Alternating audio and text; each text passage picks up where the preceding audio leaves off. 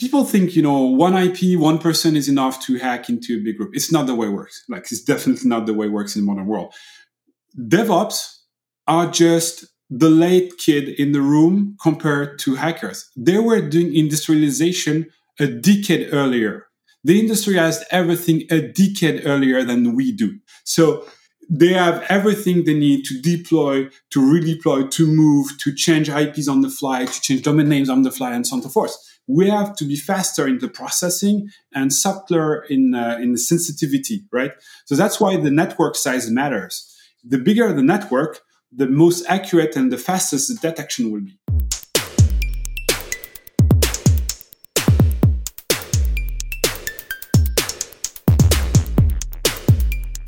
Stop overpaying for big tech cloud.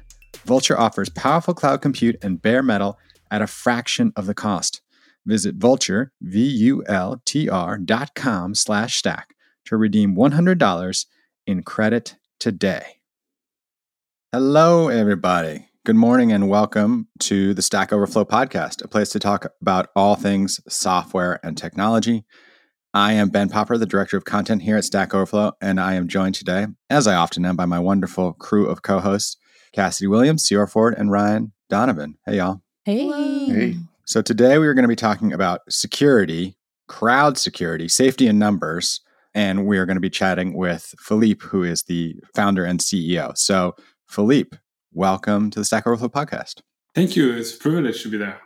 Tell this group of folks at a very high level, if you had to explain it to a layperson or to a software developer who's not that familiar with security, what does CrowdSec do and why is that interesting to a developer, to anyone? Yeah, sure. We consider ourselves some, somehow the Waze of cybersecurity. You know, like Waze change the way we drive on the road because we see what's happening in front of us because of the number of people using Waze, right? Waze is taking your heading, your position, and uh, you know stuff like that, and, and speed, and telling you, okay, ahead is a roadblock or a problem or whatever. We do the same stuff more or less, but we do it in cybersecurity. So if someone is aggressing a machine, uh, the software detects the aggression, but it also shares the IPs with the the rest of the world, with the rest of the network. So we are defending each other's, having each other's back. It's like crowdfunding, but it's security not funding, but you know, supporting and stuff. It, it, it yeah. I, I like the group effort concept. The collaboration of it. Yeah, yeah there's safety in the numbers, you know, and what we're doing is not so revolutionary in the way that people do it on a daily basis. Like, right, why are we discussing together? Because Stack Overflow is super known, right? You're reputable, everything's fine, people love you, and uh, that's your reputation, okay? But what we want to know also is what the behavior is. so if both your behavior and your reputation is okay, well, maybe Cassidy will invite you at her home because it's a private place and might be risky if you would have either bad reputation or bad behavior, right? It's the same stuff we do at nightclubs or things like this. We do this online. So meaning for developers, for example, if you see something bad happening in your logs, it's a behavior thing that you're uh, triggering. You're checking the behavior of the person interacting with your software. And if you don't like what's happening, you can block it easily with like provided components. So it's all free and it's all easy to set up, right? But when you know that the same IP has been doing crap all over the world, this is not anymore a problem of behavior, it's a problem of reputation. That's why the security component we're offering is fed both by the behavior as seen to your logs and by the reputation as seen at our network level. And so on Stack Overflow, in order to do a number of things, you know, ask a question, answer, upvote, edit, you need to earn reputation and then you get those privileges. Is it the same on your network? Like, how do you know that you can trust the people who are reporting and then they're not doing that to punish someone they don't like or as a as a way of doing some kind of other malicious act. You know, this is what I love, Benjamin, uh, in the way uh, you think, guys, because you have the same problem, right? Who is legitimate or not to comment? Who is not trying to trick people into thinking this is a good or bad answer or whatever? Well, we have the same problem indeed. We don't want someone to trick us into thinking that Ryan's IP is a bad IP, whereas it's just a personal vengeance, you know we first of all quarantine every newcomer into the network. It's a cold welcome, right? But mm. it's for your own sake, actually. So for the six first months, is we're not listening to your signals at all. We're just checking your signals to see if they are accurate as compared to the rest of the network or from what we're seeing from the rest of the people using the network. but we will not take them into consideration. The second thing we're doing, so after six months is you're legitimate enough to interact with us, right? And with the others. But if you say you have, say, I don't know, 3,000 machines reporting to you, like you can puppet them, right? You can make them all vote against someone, which would be unfair, you know? But as a matter of fact, we also have ways of identifying if those 3,000 machines are under the custody of one person only, which would bring you just one vote at the table, not 3,000. Mm-hmm. And the other thing we're doing is that we are confronting the signals with the rest of the network, but with our own network of trust we have. We also run some honeypot machines to double check the signals. And you're not at liberty of blocking stuff like, I don't know, Microsoft Update or Googlebot or things that are very critical for the global infrastructure of the internet. There's anyway no way of banning them. And if you do so, you're going to do more harm than good. So we would prevent you from doing so. And the last thing we do, yeah, I know it's complicated answer for a simple question, but it's not so easy to trust people, right? The last thing we do is we have an algorithm that is checking for low signal to noise ratio. So, for example, if someone is scanning the whole internet, like a super large number of machines, say 65,000, for example, and they will each scan only one port, each of them. Well, it would be very low signal, right? The, the threshold would be extremely low to listen to this background noise. But since there would be 65,000 machines implied in this, we would sit at the scale of our honeypot network. So this is how also we try to catch people that are trying to evade our techniques. Uh, how do you deal with the, the sort of malice and deception from the other side? If somebody is setting up a botnet on computers or you know smart fridges or whatever, how do you deal with those IPs getting banned that might have a useful purpose? Yeah, well, that's another problem, face of the problem indeed. So we speak here about IPv4 addresses, which we don't have enough of them. Let's put it like this, right? So we use NAT techniques. So several people can be under the same IP address, for example. And it's exactly what's happening when you use your phone on a daily basis on a 4G network. There's not enough address for every phone on Earth to get one lately. So what we do is we're using a bunch of addresses hiding everyone behind. And each of those addresses have a lot of ports that can, they can use, you know, to translate your requests over the internet and getting a response back. Those type of ranges, we cannot do much uh, about them. But anyway, the hackers cannot do much with them as well because, you know, there's no symmetric conversation possible through those. So it's pretty much useless for both ends, you know, for the good guys and the bad guys. Now, let's say we are in a company. I, like to use JP Morgan as an example for everything. uh, let's say they have like four exit points and they have 35,000 employees, right? If one of those ex- exit points is exhibiting a bad behavior, we might block it at some point. So what we say is the following to our users. First, use the least minimum remediation. The goal is not to ban everything and everyone. It's not the point. If you can just say, send a captcha, for example, it would probably deter most of the attacks on the web layer. There's no need to go further than that. If you have a dot, send multi-factor authentication. It's very clean, right? Or if you have further dots, you can, I don't know, like send, uh, kick your own script because you're probably all coders if you're listening to, to the Stack Overflow podcast. So, you know, you can kick your own script and, you know, check manually if this kind of threat is bigger than another. The other thing we're doing is we are clearing every IP every 72 hours if they have not done any more shenanigans. So there's an auto deban, a probation period if you want. And if you, an IP has been caught and then doesn't exhibit any aggressive behavior for 72 hours, it's automatically removed. We have other mechanisms to, to clean those IPs easily. And obviously you can remove your own IP from the consensus if you feel like. What I'm interested in hearing is like what led you to creating CrowdSec and what led you to creating a product that works like this? Kind of what that whole process was like for you. Yeah, it's an excellent question, and you know, it's it's really. Um, I think the best companies are born from a real world need. You know, uh, not something just drawn on a on a table or on a wall because you know it might be great one day. When Elon Musk created SpaceX, is because we needed to send a lot of stuff in space, and we just could not afford to toss all of those uh, devices away after one use. That, that didn't make sense real world use case, even though we were sending rockets in space way before he started SpaceX. So the, why we created this is the following. I founded another company before. It's, it was a hosting company. And this company had customer, a very known one actually, uh, Intersport is doing like uh, sport uh, wear and stuff, you know, everything related to sport. And those guys are kind of meaningful. And during the Olympics back in 2018, I think, they were under attack from someone that wanted to blackmail them at the worst possible period of time. Because, you know, during mm-hmm. the Olympics, people feel like mm-hmm. doing sports, so they sell a lot. And they were scanning their website, you know, constantly trying to find something you know, weak and, and break the website. They were hosted in a very high security uh, facility and environment we had, like very efficient, but like tons of pain to create one customer environment because, you know, compliance, settings, and stuff was really complicated. But it worked. And we blocked 3,000 IPs, like in a matter of two hours. So the guy used literally 3,000 different IP addresses to try to hack into the website and could not. And we're like, okay, what do we do with these 3,000 IPs? You know, there was something somehow. It's fresh intel. We know that those guys are using those IPs. And so if we broadcast it to the world, we can maybe uh, help others to defend themselves. But as a matter of fact, it's more complicated than this. First of all, an IP address here in Europe is considered a personal data, a private data. So you're not allowed to expose it, you know, without some context and framework. The second thing is with no communication channel that people would listen to. Okay, we were not in the industry, but why would they integrate this into their firewall rather than something else? You know, it's a big decision to take. So we thought to ourselves, okay, how do we bring at the table the same value or more or less the same value as this high security environment? And how do we broadcast those information we have all together? How do we hold hands together against cyber criminals? Because honestly, the ratio is what? One to a thousand? Like one cyber criminal for a thousand people willing to use the internet in a proper way?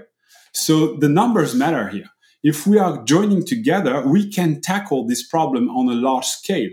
Hence, the idea was to join together to make a crowd security system. Looking at it from your perspective, having been in the world of security and now doing it in sort of a fresh way, do you see things headed in the right direction? From my perspective, as someone who talks a lot with software developers, but also who just reads the news, it sounds like things like ransomware are getting worse and the attack surface has gotten broader. They're going after machines in hospitals and gas pumps and just pieces of infrastructure get taken offline. And it doesn't feel like most organizations are able to keep up. The very wealthy organizations, the very tech savvy organizations can keep up. They pay the best people and employ the best tools. I'm sure some of them are your clients.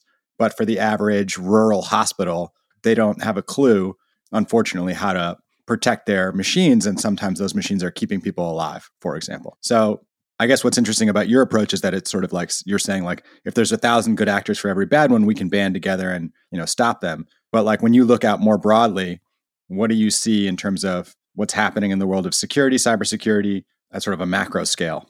Sure. Well, first of all, there's a shortage that is crazy. I mean, you guys knew about it like way before us. When I mean you and us, it's you, the developer community and the DevOps community, and us, the SecOps community you went through this shortage way before us, right?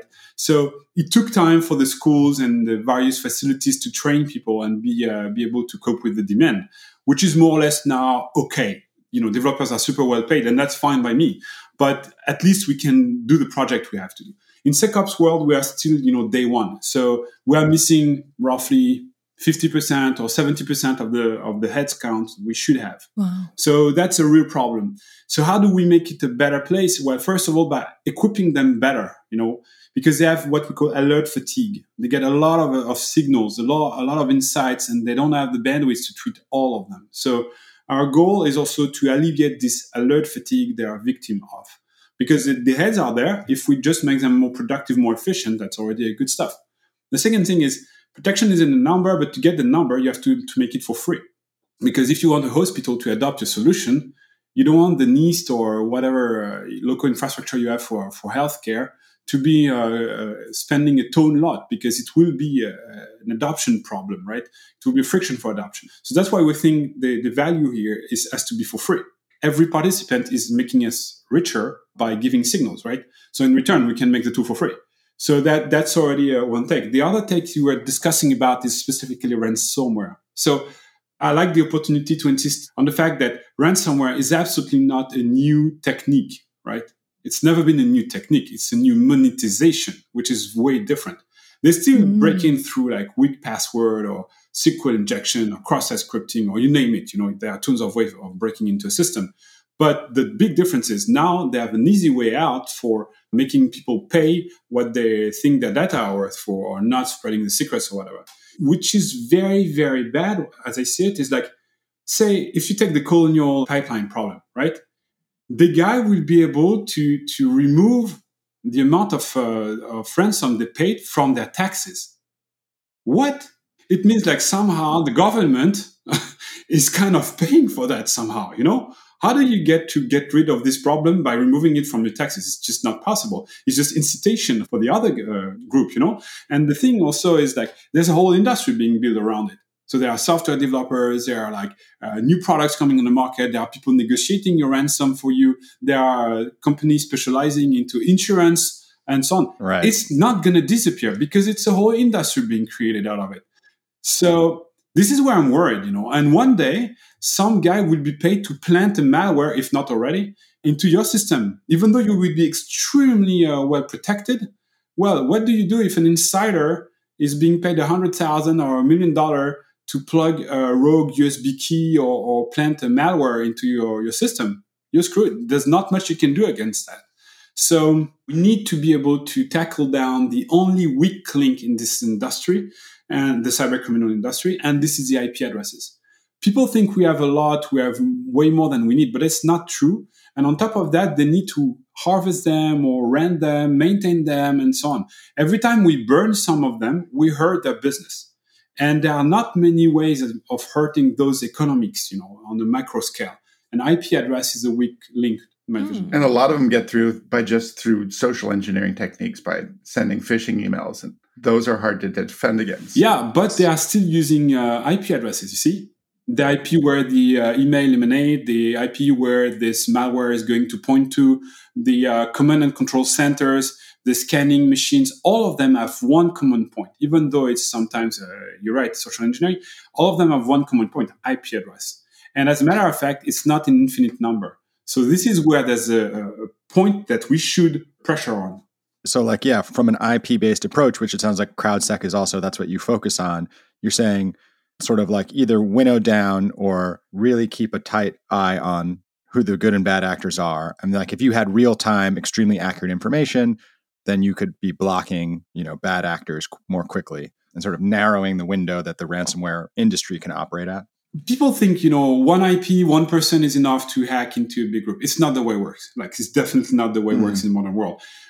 DevOps are just the late kid in the room compared to hackers. They were doing industrialization a decade earlier the industry has everything a decade earlier than we do. So mm-hmm. they have everything they need to deploy, to redeploy, to move, to change IPs on the fly, to change domain names on the fly, and so on and so forth. We have to be faster in the processing and subtler in uh, in the sensitivity, right? So that's why the network size matters. The bigger the network, the most accurate and the fastest the detection will be. So yes, they are they are extremely well organized and, and automated, but we can beat them at this game because once again, we are more people willing to use it in the proper way. Let me give you an example. If we take another problem we saw lately is like this MikroTik, but there have been tons of example. These IoT routers, cameras, whatever, connected devices. They have barely any uh, spare budget on CPU cycles and RAM to make any smart security, right? Because they are dedicated to do routing, to do uh, a network camera, whatever they have to do, right? So how to defend them? It's, it's complicated in a sense, right? What we can do though is that before accepting a new connection on your IoT device, check this IP that is connecting to you against our database through an API call. Cost nothing, right? Any device in the world for the last 50 years know how to make an HTTP call. Cost nothing. And just before accepting an admin or whatever on whatever uh, context, check if this IP is legitimate. You will fold 90% of the attacks on the IoT surface just by doing this. Again, the IP is the unit of count here. So, what are the uh, the hard edge cases in this sector? What are what are the things that are really difficult to fix? What keeps you up at night? Ryan's asking. Just tell us yeah, yeah. nightmares. yeah. Well, phones. Phones keep me up at night mm. because mm. I think we have a, a, huge risk here that is a vastly underestimated one. And I'm not a, a doomsday preacher or whatever, but let's imagine the following someone has a zero day, meaning an unknown exploit on uh, Android, say, right? It's doable. I, I really think it's doable. It's, it requires a lot of work, definitely, but it's doable. So one day you've got someone that can create a worm. He releases it at JFK. How many people per day in JFK? Mm-hmm. Quite a few, right?